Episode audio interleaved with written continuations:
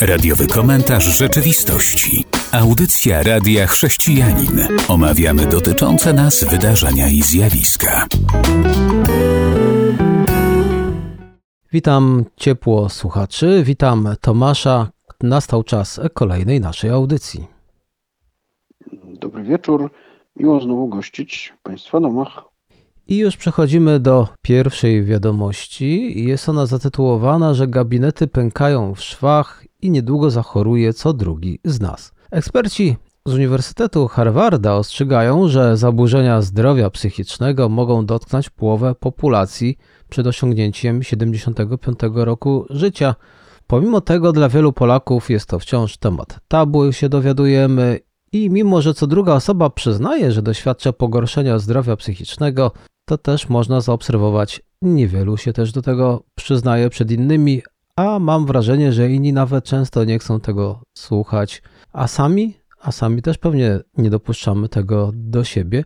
Naukowcy analizowali dokumentację pewnej to grupy ludzi z 29 krajów i na podstawie tej analizy dostrzegli, ustalili, że u 50% populacji rozwinie się co najmniej jedno zaburzenie psychiczne przed 75 rokiem życia. To nie są to dobre wiadomości, a też trzeba dodać, że najczęstsze zaburzenia psychiczne, które dotykają kobiety i mężczyzn, to najczęściej dotyka depresja. A panie cierpią znacznie częściej też na zespół, dodam, stresu pourazowego. No tak, do tego należy do, dodać stany lękowe i sięganie po używki nadmierne. Także tych, tych zaburzeń mamy coraz więcej. Pamiętać też trzeba, że, że zwiększa się dostępność do służby zdrowia, do diagnostyki, także po prostu wykrywalność pewnych rzeczy się zwiększa, ale niewątpliwie y, okoliczności, w których funkcjonuje współczesna cywilizacja, y, no, przysparzają więcej powodów do, do właśnie takich zjawisk. W ostatnich latach szczególnie nasiliło się to e, ze względu na, na pandemię. E, każde takie dramatyczne wydarzenia, czy, czy w, naszym, w naszej części świata, e, choćby wojna na Ukrainie, im dzieje się więcej dramatycznych rzeczy, tym, tym częściej ludzie reagują właśnie stresem, depresją, obawami, niepewnością. No ale sam, sam gwałtowny rozwój cywilizacji, właśnie pandemia, lockdown, gwałtowne zmiany y, okoliczności, w jakich funkcjonujemy, zaburzają naturalny rytm, stwarzają więcej zagrożeń, znaków zapytania, to często reakcją na to są, są właśnie stany lękowe, depresyjne.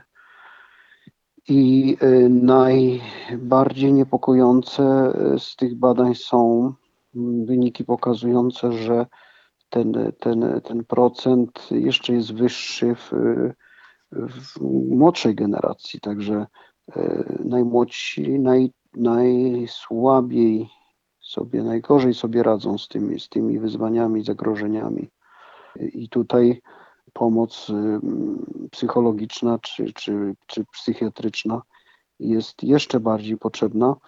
A patrząc z perspektywy naszego kraju, gdzie raz te zjawiska są bardziej stabilizowane niż, niż w wyżej rozwiniętych społeczeństwach, to na domiar złego jeszcze e, mamy w tym względzie duże zapóźnienia, jeśli chodzi o rozwój psychiatrii, szczególnie psychiatrii dziecięcej. No w ostatnich latach, co zresztą było podnoszone w, choćby w ostatniej kampanii wyborczej, prawie nic nie zrobiono w tym względzie i, i brakuje bardzo dużych środków finansowych na, na to, by, by dostępność do, do, do właściwej opieki psychologicznej i psychiatrycznej, szczególnie dla najmłodszych, była, była duża i e, miejmy nadzieję, że, że obecne władze tym się przejmą, bo, bo podnosiły ten temat. e, i, i no, będzie, będzie można korzystać w większym zakresie z tego i to jest to jest niezbędnie potrzebne, ponieważ no, rośnie nam pokolenie z większym deficytem w tym względzie, z większymi problemami. To, to jest też wyzwanie dla, dla środowisk chrześcijańskich, bo, bo problem ten nie omija nikogo. Coraz więcej w kościołach mówi się o, o właśnie pomocy, fachowej pomocy duszpasterskiej sięgającej właśnie po zdobycze psychiatrii, psychologii współczesnej. Parafrazując słowa Pisma Świętego, no nie wszystko można załatwić postem i modlitwą. Bardzo często y, ludzie zmagają się z tak y, dużymi problemami, że, że niezbędna jest tutaj y, profesjonalna pomoc medyczna. Co zauważają świadome tego środowiska i, i coraz więcej dusz, duszpasterzy kształci się też w, w psychiatrii, w psychologii czy, czy z, zaprasza do pomocy w, w, różnych przypadkach, czy albo odsyła do, do fachowców w tym względzie lub zaprasza do pomocy w duszpasterstwie fachowców właśnie z tych dziedzin. Bo coraz więcej osób no, cierpi na te dolegliwości i, i trzeba być świadomym w tym, że, że fachowa pomoc jest niezbędna. Zanim przejdziemy do kolejnej wiadomości, chcę tylko powiedzieć, że Według tych danych Polacy najczęściej deklarują objawy związane z pogorszeniem zdrowia psychicznego, takie jak stres 45%, obniżenie nastroju 41%, częste uczucie niepokoju 40%. I jeszcze dodam, że mamy również informacje, jak to się ma w Hiszpanii, jeśli chodzi o młodych ludzi. Tam już oficjalnie mówi się, że 59% młodych ludzi ma jakieś problemy psychiczne to ponad dwukrotnie więcej niż w 2017 roku. Czyli rzeczywiście skok niesamowity. No, dynamika, tak, ta dynamika jest. I też rosną odsetki osób, y, które dokonują samobójstw lub, lub sięgają po takie rozwiązanie swoich problemów, więc, więc powinniśmy być tego świadomi, powinniśmy y, jak najwięcej czynić, by zaradzić temu, bo to odbije się na kondycji całego społeczeństwa. I tutaj rzeczywiście trzeba wspomnieć o życiu z Bogiem i chrześcijaństwie. Jezus mówi bardzo często pokój wam. O sobie mówi, że jest księciem pokoju. Chciałbym na to zwrócić uwagę, dlatego że patrząc na te lęki, jak tutaj widzimy, bardzo duże, stres i depresja, to znaczy, że ludziom brak pokoju, ludziom brak spokoju również. A te reklamy, które często widzę, mnie przerażają, bo reklamy, żeby zachęcić do czegoś, to wymieniają, że będziesz miał dużo ekscytacji, że podniesie ci się adrenalina, to ja bym powiedział, że widząc takie reklamy, wręcz należałoby wiedzieć, że z tego nie korzystać, bo to raczej na zdrowie nie wychodzi. My potrzebujemy więcej spokoju, a nie niepokoju. A teraz to posłuchamy utworu muzycznego. Tak aby. Spokojnego, miejmy nadzieję. Nie obiecuję, przekonajmy się. Witam po przerwie. Piękny utwór za nami, ale przed nami znowu niezbyt miła wiadomość, bym powiedział stresująca, ale w tej wiadomości jest również wiele dobrego. Wiadomo, że mamy w Polsce tak zwane okna życia. Tam kobiety, które no krótko mówiąc, nie chcą dziecka, mogą je zostawić i nie ponoszą konsekwencji. Takie okna są nie tylko w Polsce, ale jak się dowiedziałem, są w wielu krajach Europy. I w Europie, między innymi w Holandii, w Belgii, ale również i w Niemczech, w Hiszpanii. Są tego rodzaju miejsca, gdzie dziecko można pozostawić. Nie w każdym kraju będzie to bez konsekwencji, jeszcze chciałem dodać, że dowiadujemy się, że w Hiszpanii rośnie liczba dzieci coraz bardziej takich pozostawionych. Nie wiem, czy to nie będzie się przynosiło na całą Europę. Ubożejemy.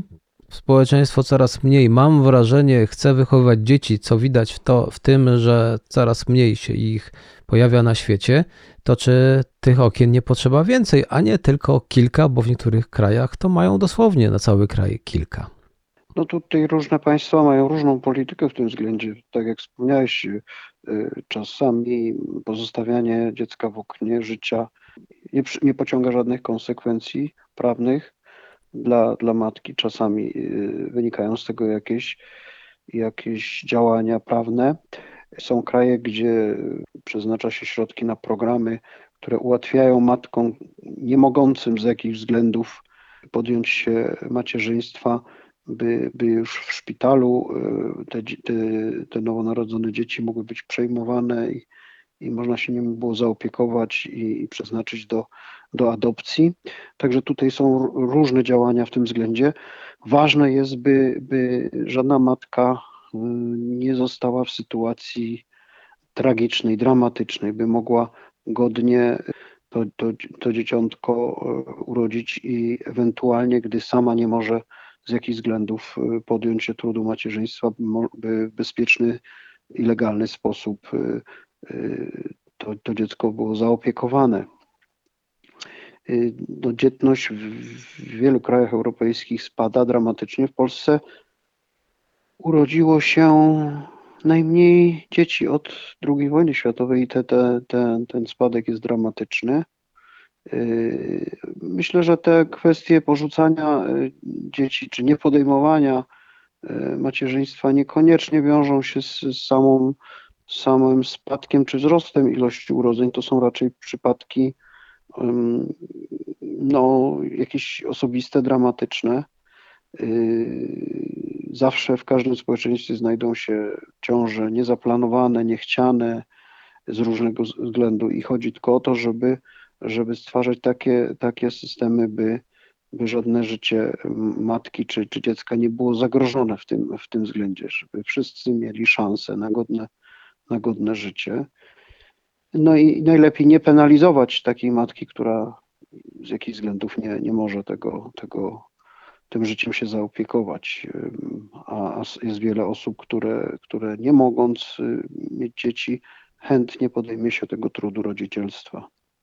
I dobrze, że zwróciłeś uwagę, żeby te matki mogły czuć się bezpieczne, mogły pozostawić takie dziecko bez obaw, że będą pociągnięte do jakiejś odpowiedzialności poważnej, bo z tego co dowiedziałem się, to jest przynajmniej jeden kraj w Europie, który ma takie chęci. A tu jeszcze chciałbym powiedzieć, że są też przeciwnicy tego rodzaju praktyk. No jak wszędzie są zwolennicy i przeciwnicy i mają między innymi taki argument, że jeżeli dziecko się pozostawi w takim oknie, a może zacznę od tego argumentu, który według mnie brzmi strasznie, ale chyba, chyba nie zetknęliśmy się z, z nim jeszcze w Polsce, z tym zjawiskiem że może być to wykorzystane przez osoby trzecie, czyli matka urodziła, a jakiś krewny porwał dziecko, włożył do okna życia i teraz matka się martwi, gdzie jest moje dziecko, że je porwano. Może się tak zdarzyć teoretycznie, ale nic w Polsce o tym nie wiemy, ale jest też argument przeciwników tych miejsc, że te dzieci nie mogą poznać swojego pochodzenia. No ale ja tak się chciałbym no, zapytać, a muszą? Ważniejsze chyba jest to, żeby to odbywało się w szpitalu, gdzie można zapewnić mm, całą opiekę medyczną, badania w sensie genetyki i innych uwarunkowań, bo większość tych dzieci pozostawionych w oknach życia czy w, czy w szpitalach znajduje potem e, na pewno w adopcji jakieś, jakieś nowe rodziny, to no to o wiele łatwiej przygotować to, to dziecko do, do dalszego funkcjonowania, jeżeli, jeżeli ta medyczna opieka od początku mu towarzyszy i jest pełna wiedza. Tylko musi być, musi być bezpieczna ta osoba, która podejmuje decyzję oddania dziecka do adopcji. Także e, przesunąć trzeba by ten akcent na, na, na właśnie na miejsce urodzenia, szpital, czy gdziekolwiek to się odbywa ale niech sobie te okna życia funkcjonują, bo są zawsze przypadki jakieś nadzwyczajne i niech też takie okno jest szansą uratowania życia. Tak, dokładnie. Teraz znowu ponownie zapraszam do wysłuchania krótkiego utworu muzycznego i za chwilę jesteśmy z powrotem. A teraz przechodzimy do kolejnej wiadomości już z kraju, bo jak informuje Kaj, Zamykanie sklepów w niedzielę ma już niemal tyle samo opinii pozytywnych, co negatywnych, więc idzie w tym kierunku, że społeczeństwo coraz bardziej popiera zakaz handlu w niedzielę. Przyzwyczailiśmy się do tego. Chcemy już, aby w niedzielę móc z rodziną się spotkać i to również z rodziną, która musiałaby być wtedy w pracy, siedząc na kasie, rozkładając towar. Takie to właśnie najnowsze badania w Polsce poznajemy. Czyli widać, że jesteśmy za zniesieniem, czyli jesteśmy za tym, aby wypoczywać. Ciągle jesteśmy w większości za zniesieniem zakładu pracy. Aczkolwiek, tak jak wspomniałeś, no, powoli się wyrówna, y, wyrównują te, te słupki. No to też y, jest pytanie o, o, o dany moment, kiedy się takie badania prowadzi. Ta debata pojawiła się też przy okazji wyborów parlamentarnych. Na razie większe chyba zmartwienia mają rządzący i parlament, ponieważ nikt nie prowadzi y, żadnych prac legislacyjnych w kierunku zmiany tej sytuacji. Argumentacja, która stała za ograniczeniem tego handlu w niedzielę, y, czyli wzmocnienie y, handlu rodzimego, małych sklepów rodzinnych, które mogą prawda, udostępniać towary zainteresowanym, no ona się nie sprawdziła, bo większość y, małych sklepów padła już dawno. Utrzymują się sieci, duże sieci handlowe, dyskontów szczególnie, które sobie potrafią radzić w, w omijaniu zakazu. Y, no, nawet w, kraj, w kilku krajach, w których wprowadzano podobne zakazy, y, po paru latach trzeba było się z tego wycofywać.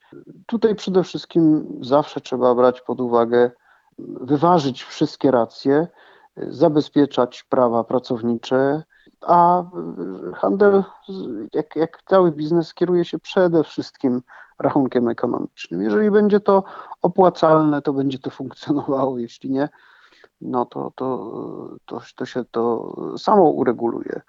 Myślę, że nie jest to teraz najważniejszy problem w, w naszym kraju, a badania opinii publicznej no, są zmienne, to zależy od, od, od, od momentu. Ciągle jednak w, w kilku badaniach, które w ostatnim czasie były na ten temat przeprowadzane, jest kilkuprocentowa przewaga tych, którzy chcieliby zniesienia tych ograniczeń. Na razie nie ma, nie ma na ten temat dyskusji politycznej. Wszystko zależy, kogo będziemy pytać, bo jakbyśmy zapytali prezesa sieci Rossmann, Marcina Grabarę, no to on by powiedział, cytując tutaj za Kaj, że firma z wolnych niedziel się nie cieszy, bo do nich dokłada zamiast zarabiać, a oni by chcieli, jak widać, po prostu zarabiać. Przyznaję, że nikt nie chce pracować w niedzielę bez względu na to, czy mu się płaci podwójnie, czy nie. To też bardzo ciekawe, bo jeżeli nikt nie chce pracować w niedzielę nawet za podwójną stawkę, ale jednak firma Rossmann będzie chciała, żeby pracowali, to pewnie jest to podobne też w wielu innych firmach. No na razie nie ma takiej dyskusji, więc trudno ocenić, kto chce pracować, kto nie pracować, ponieważ większość sklepów jest zamknięta. Oprócz gastronomii, piekarni, takich podstawowych rzeczy, no to większość właśnie Rosmanów i innych tego typu sklepów, no one są wtedy zamknięte, więc trudno, trudno to ocenić. To, tak, takie pytanie można by zacząć, tak, takie pytanie można było zadać, gdyby, gdyby były te sklepy otwarte, czy pracownicy chcą, czy nie chcą. Nie, one były, były otwarte i są niedziele, kiedy mogą być otwarte, więc ja powołuję się na samego prezesa sieci, a on już zapewne wie, co u niego się dzieje, bo on Przyznaje też, że nikt nie chce pracować w niedzielę bez względu na to, czy mu się płaci podwójnie, czy nie. Więc być może w tej to sieci ludzie woleliby zostać w domu. Ale on przyznaje, że firma traci, bo musi dokładać, bo gdyby pracowali w niedzielę, większy będą mieli zysk. I teraz czas na utwór muzyczny. Teraz również pozostajemy w Polsce, ale patrzymy na cały świat bo w naszych mediach już możemy usłyszeć, że rząd obiecał, no i powolutku bierze się do pracy, aby wprowadzić nowe rozwiązania na rzecz związków wyznaniowych, czyli jakiś dobrowolny odpis od podatku, a może coś innego. Tak się składa, że dotychczas słyszeliśmy tylko o tym, że ma to miejsce w innych krajach a teraz niewykluczone, że wkrótce możemy mieć coś w Polsce. Chodzi o dobrowolny odpis od podatku na rzecz konkretnego związku wyznaniowego. Może być takie rozwiązanie, mogą być przeróżne, inne, ale wszystko to się rozpoczęło od dyskusji, co dalej z funduszem kościelnym. Wspominaliśmy tu wielokrotnie, że w Polsce mamy taki relikt komunistyczny z czasów dokładnie stalinowskich, kiedy to po zabraniu, po, zaraz po wojnie przez komunistów majątków nieruchomych tak zwanych majątków martwej ręki związkom wyznaniowym, no w największym stopniu dotyczyło to Kościoła katolickiego, państwo stworzyło taki fundusz, by, by z niego dofinansowywać na przykład kwestie ubezpieczeń społecznych, emerytalnych, zdrowotnych osób duchownych, wspierać niektóre y, placówki y, tam opiekuńcze y, prowadzone przez związki wyznaniowe, czy, czy, czy dofinansowywać remonty obiektów zabytkowych, sakralnych. Ten fundusz sobie przetrwał aż do czasów dzisiejszych, mimo, mimo tego, że, że komunizm upadł 35 lat temu. To są niemałe kwoty. No jeszcze jeszcze do, doszły do tego kwestie związane z katechezą w, w szkołach, przedszkolach, więc niemałe kwoty z naszych podatków idą na, na różne cele religijne i, i obywatele na to nie mają większego wpływu. Spora część ugrupowań politycznych, szczególnie w ostatnich wyborach, deklarowała, że należy z tą sytuacją skończyć, że, że ten konstytucyjny zapis rozdziału państwa i, i religii y, no, powinien skutkować likwidacją tego, tego reliktu dofinansowania y, ugrupowań religijnych z budżetu państwa.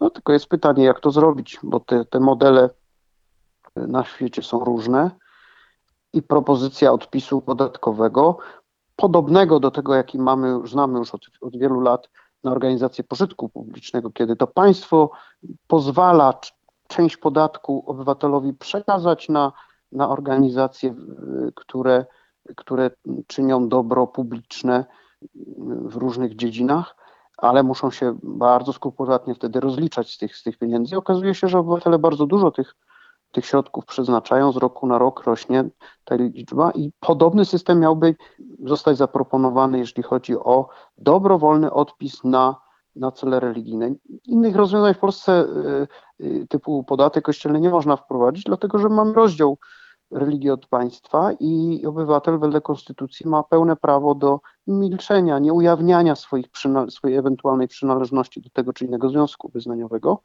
więc musiał, musi to być dobrowolne, ale można zadać pytanie, dlaczego w ogóle państwo ma oddawać część podatków na, na religię, skoro religia jest dobrowolną kwestią każdego obywatela. Związki wyznaniowe są zrzeszeniami wolnych obywateli, którzy, jak sobie zakładają zrzeszenie, no to muszą go utrzymywać w tej czy innej materii a organizacje religijne prowadzące mm, różne instytucje pożytku publicznego mogą korzystać z odpisu właśnie na ten cel. E, taki odpis, e, który ma być teraz dyskutowany, e, raczej nie podlegałby żadnemu rozliczeniu przed państwem. Po religia by wydawała ta czy inna te pieniądze na to, co by sobie chciała. Pytanie, dlaczego państwo ma część podatku oddawać religią? Czemu religia ma mieć lepszą sytuację niż jakakolwiek inna działalność obywateli. Tu, tu, tu, jest, tu jest pytanie i myślę, że będzie na ten temat gorąca dyskusja, bo ta dobrowolność też może sprawić, że nie będzie możliwości już politycznego wpływania na, na przepływ tych środków, jak jest, jak jest teraz.